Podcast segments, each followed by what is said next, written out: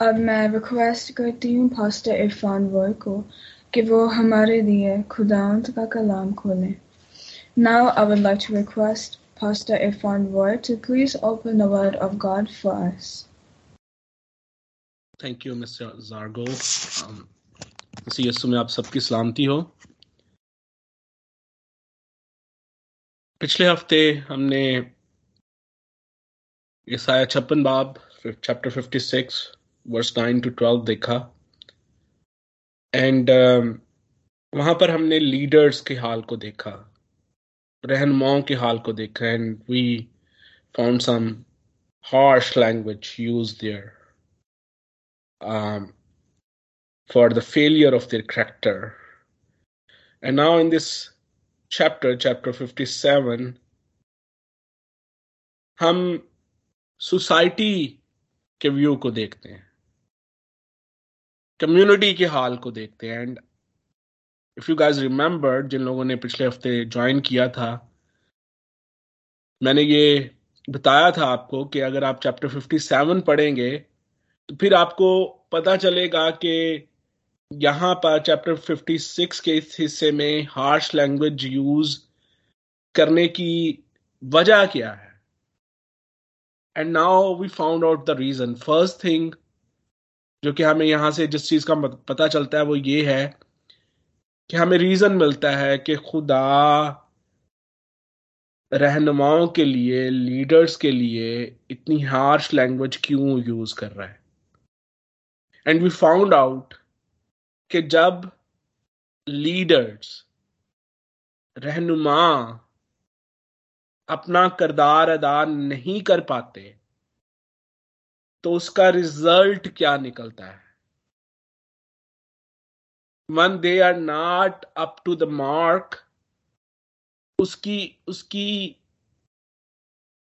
उसकी वज, उस, उसकी वजह से क्या खराबियाँ पैदा होती हैं? And now we see the view of the society के उनके अंदर क्या खराबियाँ पैदा हो चुकी हैं। In last section, we see the failure of leaders. And now in this chapter 57, इसके दूसरे हिस्से में हम आम लोगों के करदार की नाकामी को देखते हैं दिखाया गया है कि जब लोग अदल यानी सच्चाई पर, यानी खुदा के कलाम पर कायम नहीं रहते, उसकी प्रैक्टिस नहीं करते तो उसका क्या नतीजा निकलता है? तफसूरी, तफसीरी सहूलत के लिए मैंने इस चैप्टर को चार हिस्सों में तकसीम किया है। पहली दो आयात सलामती से मुतल है।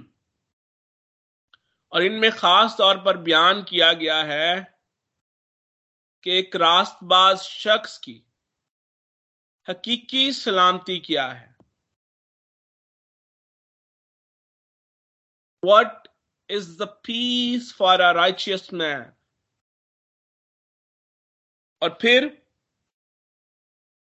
तीसरी आयत से लेकर तेरहवीं आयात में शरीर लोगों को people who are not righteous ungodly wicked people उनके हाल का हमें ज़िक्र मिलता है। और इस चैप्टर में हमें दो टू ग्रुप्स ऑफ़ पीपल जो है वो हमें नज़र आते हैं। और ये तीस तीसरी आयत से लेकर तेरहवीं आयत में जो ग्रुप है, जो शरीर लोगों का ग्रुप है विकेड और अनगॉडली पीपल है, इनको एक ऐसे खानदान के तौर पर पेश किया गया है, जो कि एक जादूगरनी, एक फाशा जनाकार की औलाद है। यानी शरीर या अबलीस का खानदान। And now we know very well के ये साया चैप्टर 53 से ही एक डिस्टिंक्शन यहाँ पर बनाए हुए हैं। वो एक हाउस होल्ड कॉन्सेप्ट को यहाँ पर ले आया है इन चैप्टर्स में। जहाँ पर एक तरफ़ जो है वो शरीर की नस्ल है अबलीस का खानदान है और दूसरी तरफ़ यस्सु की नस्ल है खुदा का खानदान है।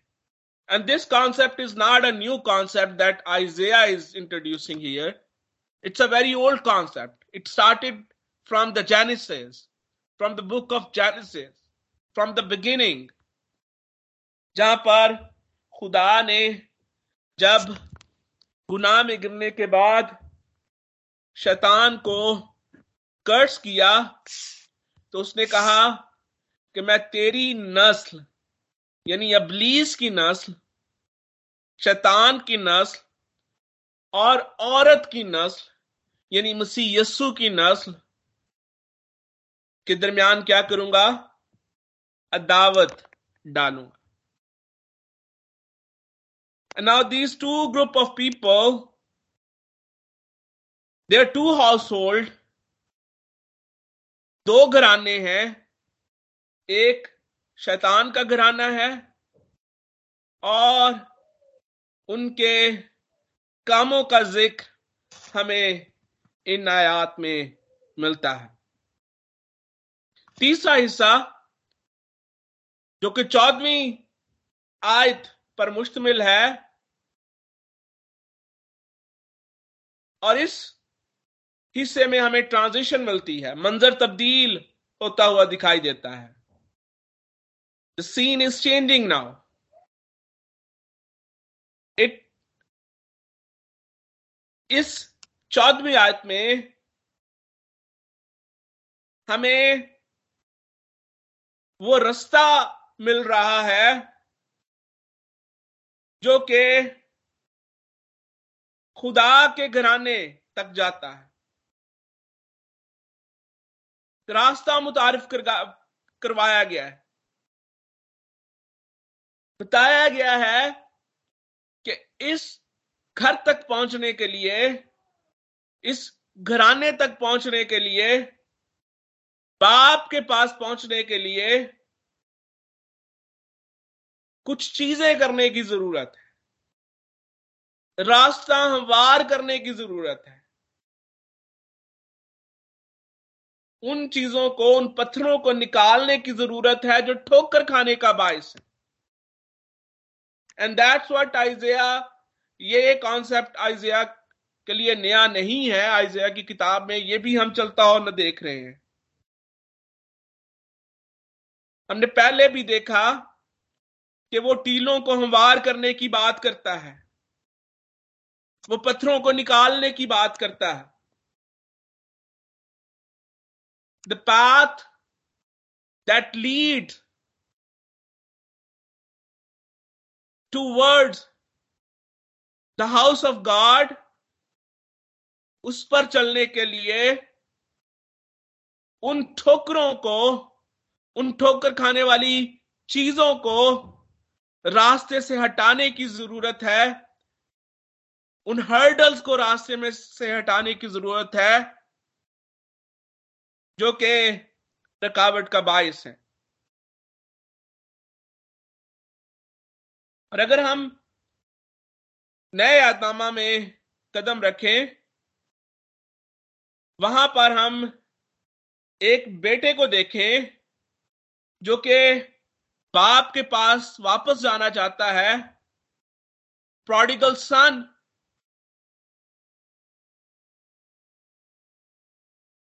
जिसकी हालत नाजुक है, गंदगी में जानवरों के दरमियान रहता है एंड ही थिंक्स कि उसको वापस बाप के पास जाने की ज़रूरत है। And couple of things that he did वो यही था कि वो उन पत्थरों को जो कि रुकावट का बाइस थे अपने रास्ते से निकालता है। हमें देखने की ज़रूरत है कि हमारे रास्ते में वो कौन सी हर्डल्स हैं, वो कौन से पत्थर हैं जो कि रुकावट का बायस है। फिर पंद्रहवीं आयत से लेकर उन्नीसवीं आयात में हमें खुदा और उसके घराने का ज़िक्र मिलता है। खुदा अपने घराने को क्या ऑफ़र करता है? वहाँ पर हमें ज़िक्र मिलता है कि खुदा अपने घराने को पीस ऑफ़र करता है, सलामती ऑफ़र करता है। और पहला हिस्सा जिसमें हम पहली दो आयात में हकीकी सलामती की, हकीकी पीस की बात कर रहे हैं, ये हिस्सा हमें बताता है कि दैट पीस दैट सलामती comes from God for his children जो कि उसके घराने का हिस्सा है। और फिर आखिरी दो आयात में इस तफरीक को भी बयान किया गया है कि वो सलामती जिसका ज़िक्र यहाँ पर किया जा रहा है, वो पीस जिसका ज़िक्र यहाँ पर किया जा रहा है it's not for wicked it's not for ungodly people और यहाँ पर बड़े आ, बड़े अल्फाज जो कि समझने की ज़रूरत है वो ये है कि शरीर तो समुंदर की मानद है जो हमेशा मौजन there is no peace in it और बेकरार है। और जिनका पानी कीचड़ और गंदगी और ये एक ऐसा this is not a beautiful beach जहाँ पर पानी साफ़, शफाफ और पुरअमन होता है। ये कैसा बेकरार समुंदर है जो कि गंदगी और कीचड़ उछालता है। खुदा के लोगों के लिए सलामती और शरीरों के लिए कोई सलामती नहीं है। खास तौर पर मैं सलामती का ज़िक्र यहाँ पर ज़रूर करना चाहूँगा क्योंकि सलामती का बयान जिस तरह से इस बाब में हुआ है आ, उसको समझने की बहुत ज़रूरत है। दो आयात पहली दो आयात हमारा फोकस रहेंगी and now we know the overall picture of this chapter लिखा है साधक हलाक होता है और कोई इस बात को खातर में नहीं लाता नेक लोग उठा लिए जाते हैं और कोई नहीं सोचता कि साधक उठा लिया गया ताकि आने वाली आफत से बचे। वो सलामती में दाखिल होता है, हर एक रास्त्रो अपने बिस्तर पर आराम पाएगा। ये जो दो आयात हैं, पहली आयत का ज़िक्र इस बात से होता है कि साधक रास्त्रो नेक लोगों को हकीकी आराम के बारे में आगाह किया जा रहा है। यहाँ पर तीन मुख्तलिफ़ अल्फाज इस्तेमाल होते हैं। ये पे तीन मुख्तलिफ़ किस्म के लोग नहीं हैं, ये तीन मुख्तलिफ़ अल्फाज हैं जो कि एक ही करेक्टर को पेश करते हैं। ये सादिक, रास्त्रो, नेक दिस इज़ वन करेक्टर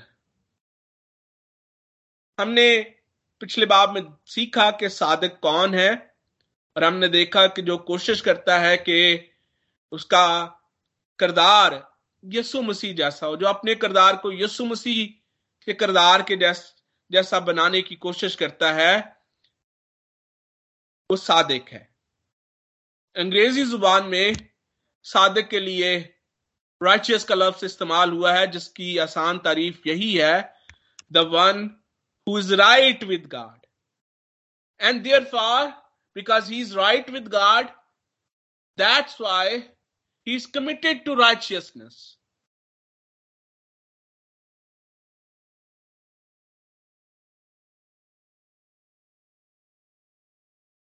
और नेक लोगों के लिए जो जो अबरानी लफ्ज इस्तेमाल हुआ है उसका मतलब है कि man of unfailing love which mean those on whom steadfast love of God has been poured and who therefore seek to reflect that love in their life. So ये जो सादिक नेक लोग हैं ये वही करेक्टर है जो जिस करेक्टर की हमने बात की कि जो जिसके लिए नया नामा हमें इस तरह से हमारी रहनुमाई करता है कि वैसा ही मजाज रखो जैसा मसीह यस्सु का भी था। और जिस तरह से मसीह यस्सु के करदार में जो चीज़ें हमें नज़र आती हैं, उनको अपनाने की यहाँ पर बात होती है। ईसाया त्रिपन बाब और उसकी ग्यारहवीं आयत बयान करती है कि अपने ही इरफान से मेरा खादम बहुतों को रास्तबाज ठहराएगा। और ये बात भी हम साथ में लेकर चल रहे हैं कि we can not achieve this righteousness by ourselves ये जो रास्तबाजी है, ये यसु मसीह है जो कि अपने लोगों को रास्तबाज ठहराता है। यानी हम यसु मसीह की रास्तबाजी के वसीले से रास्तबाज ठहरते हैं। और जब तक हम इस रास्तबाजी से वाकिफ नहीं हुए, हमें यसु मसीह की रास्तबाजी का तजुर्बा नहीं है। हम ये, हमने यसु मसीह की रास्तबाजी का मज़ा चखा नहीं है। हम रास्तबाज ठहर नहीं सकते। जब तक हमने मसीह की मोहब्बत का मज़ा चखा नहीं है।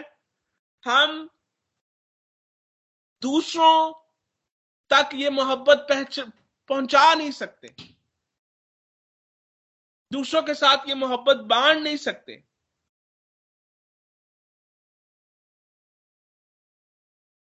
अब ये जो हकीकी रास्त, हकीकी सलामती है जिसका ज़िक्र यहाँ पर किया जा रहा है पहली बात जो कि हमें समझने की ज़रूरत है कि ये उन लोगों के लिए है जो सादिक हैं, जो रास्तबाज हैं, जो नेक हैं।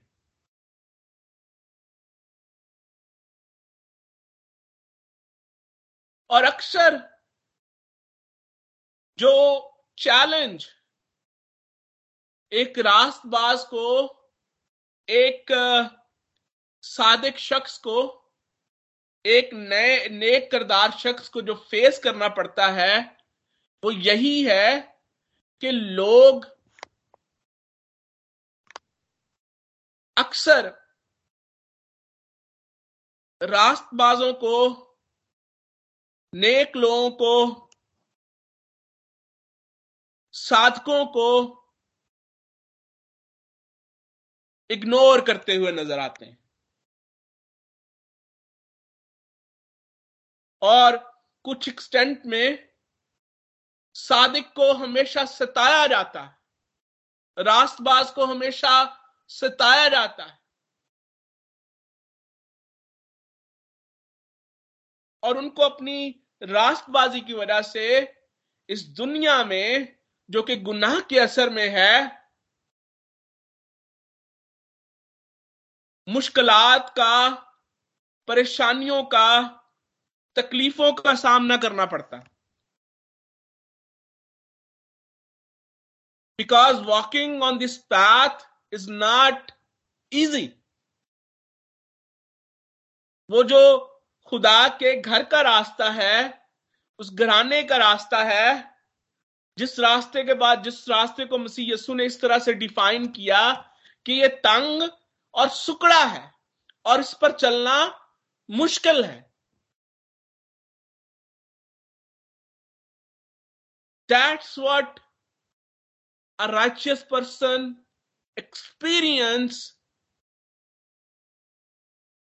That's what he experiences when he walk on this path.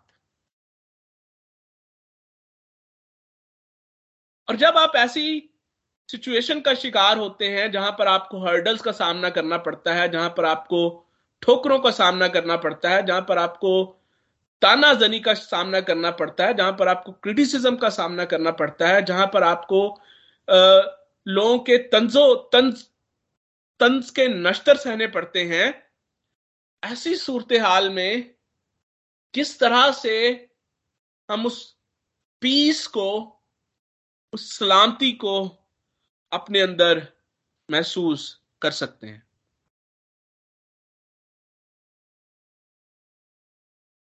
ईसाया यहाँ पर यह भी बयान करता है कि world does not care about it दुनिया इसके बारे में, दुनिया को इस चीज़ की कोई फ़िक्र नहीं है। एंड दैट्स नॉट ये,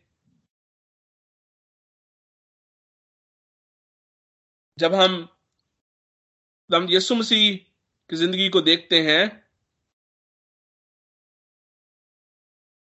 तो वहाँ पर भी हम, जब उस यीशु के दुखों का खास तौर पर जब अगर ये सात तिरपन ही अगर आप पढ़ें तो उसकी आठवीं आयत में लिखा है कि उस जमाने के लोगों में से किसको ख्याल आया कि वो जिंदों की ज़मीन से काट डाला गया? पीपल डज नॉट केयर कि हाँ एक रास्तबाज की ज़िंदगी में, एक, सादिक शख्स की ज़िंदगी में क्या चल रहा है। We do care about we do do care about our leaders कि उनकी ज़िंदगी में क्या चल रहा है we do care about our our heroes our ideals लोगों के पास इतनी इतनी इंफॉर्मेशन होती है उन लोगों को जिनको वो फ़िल्म स्टार्स जिनको वो पसंद करते हैं, या बड़े बिजनेसमैन कि वो किस तरह की ज़िंदगी गुजारते हैं, कि क्या उनकी ज़िंदगी में चल रहा है सियासतदान बड़े बड़े बादशाह, आजकल सोशल मीडिया का दौर है वीलॉगर्स ब्लॉगर्स जिनको लोग फॉलो करते हैं और उनके बारे में इंफॉर्मेशन रखना पसंद करते हैं। लेकिन कितने ऐसे लोग हैं जो कि एक जिनकी, जिनका आइडियल एक एक क्राचियस पर्सन हो सकता है। एंड ऑल दो हमारा अल्टीमेट आइडियल जो है, वो यसु मसीह है, उसका किरदार जिसको हमें अपनाने की ज़रूरत है but how many times we see people around us और हम उनकी ज़िंदगी के वसीले से बरकत पाते हुए भी खुदामंद का शुक्र करते हैं। और देखते हैं कि उनकी ज़िंदगी में जो कुछ चल रहा है, हम उनको किस तरह से रिलेट कर सकते हैं। उनकी ज़िंदगी में जो हर्डल्स जो परेशानियाँ हैं, जो पत्थर हैं उनके रास्ते में how can I relate to my life my journey on this path मैंने बहुत सारे लोगों को, दूसरे लोगों की जिंदगियों में बरकत देखकर जो आम बरकतें खुदा देता है, आम फजल अपना खुदा लोगों पर ज़ाहिर करता है, उनके साथ लोगों को रिलेट करते हुए देखा है, लेकिन कितने ऐसे लोग हैं जो कि तकलीफों के साथ रिलेट करते हैं, जो चैलेंजेस के साथ रिलेट करते हैं। और उसके वसीले से बरकत पाते हैं। खुदावन का कलाम यहाँ पर यह भी बताता है कि सादक इस हकीकी सलामती का, इस अमन का तजर्बा उस वक्त करता है, जब वो इस दुनिया से रुखसत होता है। यहाँ पर वर्ड इस्तेमाल हुआ है कि उठा लिए जाते हैं, नेक लोग उठा लिए जाते हैं। कोई नहीं सोचता कि सादक उठा लिया गया। जब उठा लिए जाते हैं सादक तो वो हकीकी सलामती का तजुर्बा करते हैं। साधकों के लिए, नेक लोगों के लिए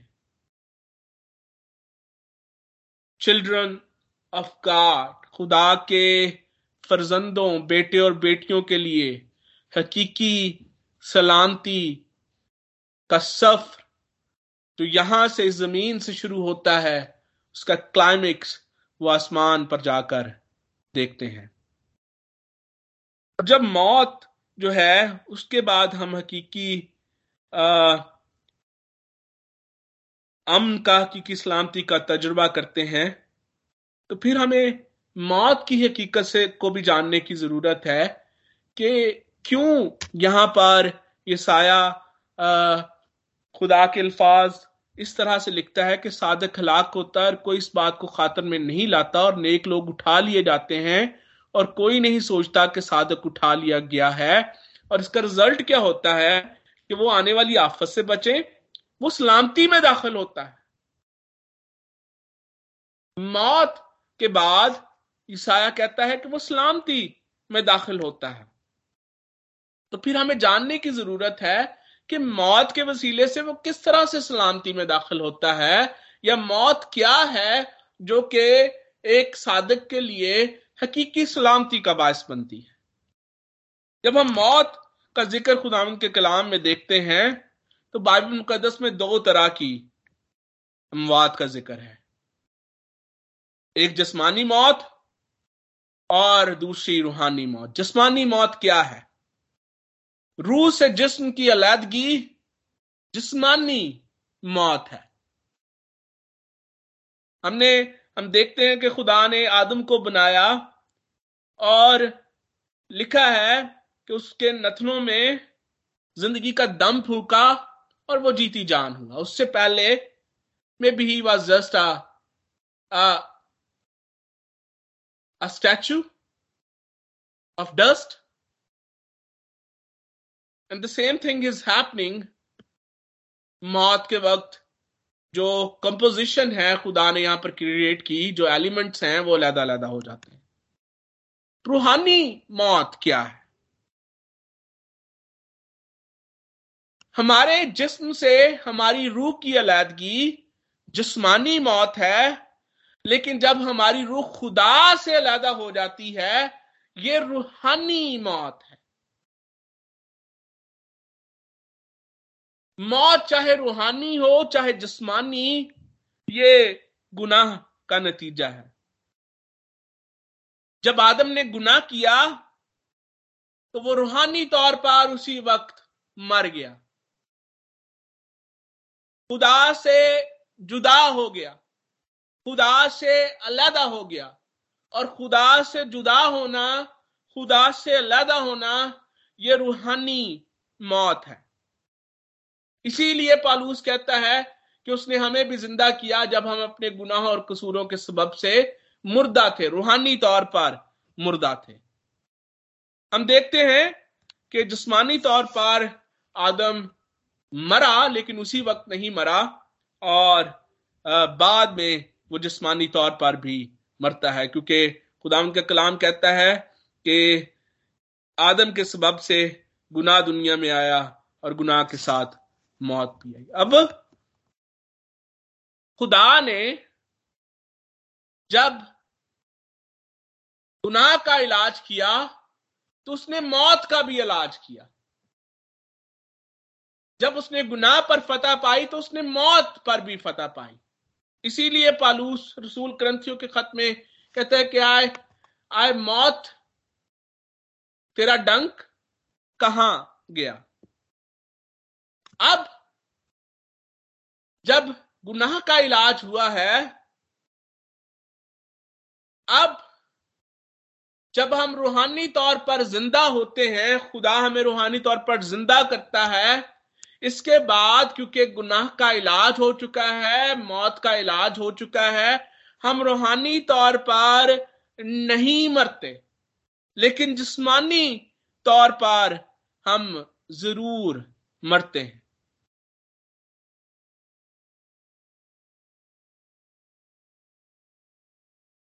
जब खुदा ने गुनाह के बारे में इंसान को ब्रीफ किया तो उसने उसके नतज का भी ज़िक्र किया। और गुनाह का एक नतीजा यह भी था कि अगर तू गुनाह करेगा, जिस दिन तूने ये फल खाया, तू मरा।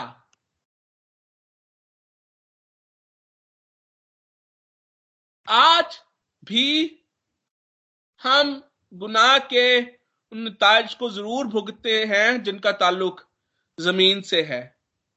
और ये डिफरेंट किस्म के रिजल्ट्स हैं नतज हैं। अगर खुदा ने हमें मौका दिया तो हम ज़रूर इनके इन इन, इन नतज के बारे में आ, को भी देखेंगे। इनमें से कुछ जो है वो आलमगीर नौयत के हैं कुछ जो है वो डिसिप्लिनरी नतज हैं और कुछ जो है वो नेचुरल फितरी नतज हैं। एक बात जो कि हमें जानने की ज़रूरत है, वो ये है कि जिस्मानी मौत नागुजीर है। हम सबने मौत का मज़ा चखना है। आम इंसान हो, बादशाह हो, नबी हो, रसूल हो, सब जिस्मानी मौत का मज़ा चखते हैं because that's how God institutionalized it लेकिन अब हम रूहानी मौत का मज़ा नहीं चखते। हमारी रूह, जब खुदा ने हमें रूहानी तौर पर ज़िंदा किया है तो उसने हमें अब्दियत के लिए ज़िंदा किया है।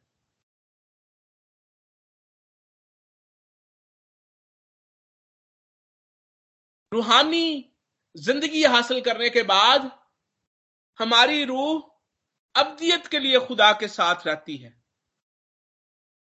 और ये अब्दियत की जो रफाकत है, जो मेल मिलाप है, इसका जो सिलसिला है, ये मौत के बाद, जिस्मानी मौत के बाद शुरू होता है।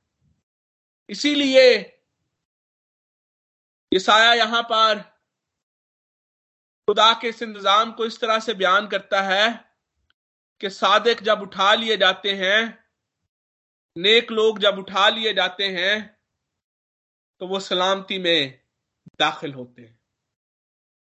पहली चीज़, तीन रिज़ल्ट आने वाली आफत से बचे। There are days to come जिनके बारे में खुदावंत का कलाम ये कहता है कि ये वो दिन होंगे जब बरगजीदा भी गुमराह हो जाएँगे। और एक एक साधक के लिए एक एक राइचस पर्सन के लिए सबसे जो डेंजरस बात यही हो जा हो, हो सकती है कि वो उन डेज़ को देखे जहाँ पर उसकी बरगजीदगी जो है वो स्टेक पे हो। दूसरी बात दूसरा नतीजा यहाँ पर यह है कि वो सलामती में दाखिल होते हैं। जब हम ज़िंदा होते हैं, हम उस सलामती की उम्मीद में ज़िंदगी बसर करते हैं। उस हकीकी सलामती की उम्मीद में ज़िंदगी बसर करते हैं। हम इस उम्मीद में ज़िंदगी गुजारते हैं कि जब हम आसमान में, आसमान पर जाएँगे तो हम उस हकीकी सलामती को उस हकीकी अम का तजुर्बा यहाँ पर करें वहाँ पर करेंगे। आप ज़मीन पर भी इस तजुर्बे को महसूस करते हैं, लेकिन आसमान पर आप इसकी कामलियत को महसूस करेंगे। आप जब खुदा के साथ वक्त गुजारते हैं, उसकी रफाकत में वक्त गुजारते हैं, सबसे पहली चीज़ आप क्या महसूस करते हैं? When you spend time with God जब आप दुआ में या क्या उसकी तारीफ़ करने में या उसकी आवाज़ सुनने में वक्त गुजारते हैं the first thing that a righteous person is experienced that undefinable peace. हम सलामती का तजुर्बा अपनी ज़िंदगी में करते हैं। वो सलामती जो मुसरत बख्शती है, जो खुशी बख्शती है। दो एक्सपीरियंसेस कॉमन एक्सपीरियंसेस हैं खुदा की रफाकत के, उसकी रफाकत में जब हम वक्त गुजारते हैं। पहला सलामती दूसरी मुसरत।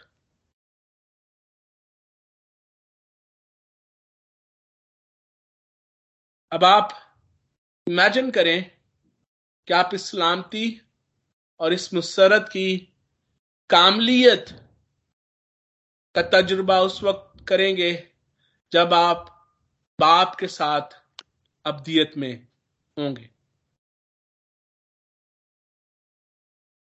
ये एक रास्तबाज शख्स का हकीकी आराम है, उसकी हकीकी सलामती है, उसका हकीकी अमन है। और ये सिर्फ़ उन लोगों के लिए है जो कि खुदा के लोग हैं, जो कि उस रास्ते पर चलते हैं जो रास्ता खुदा के लोगों का रास्ता है।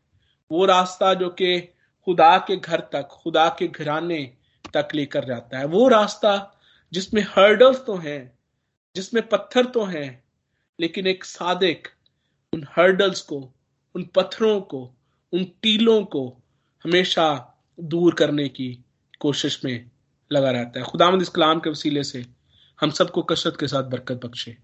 आमीन।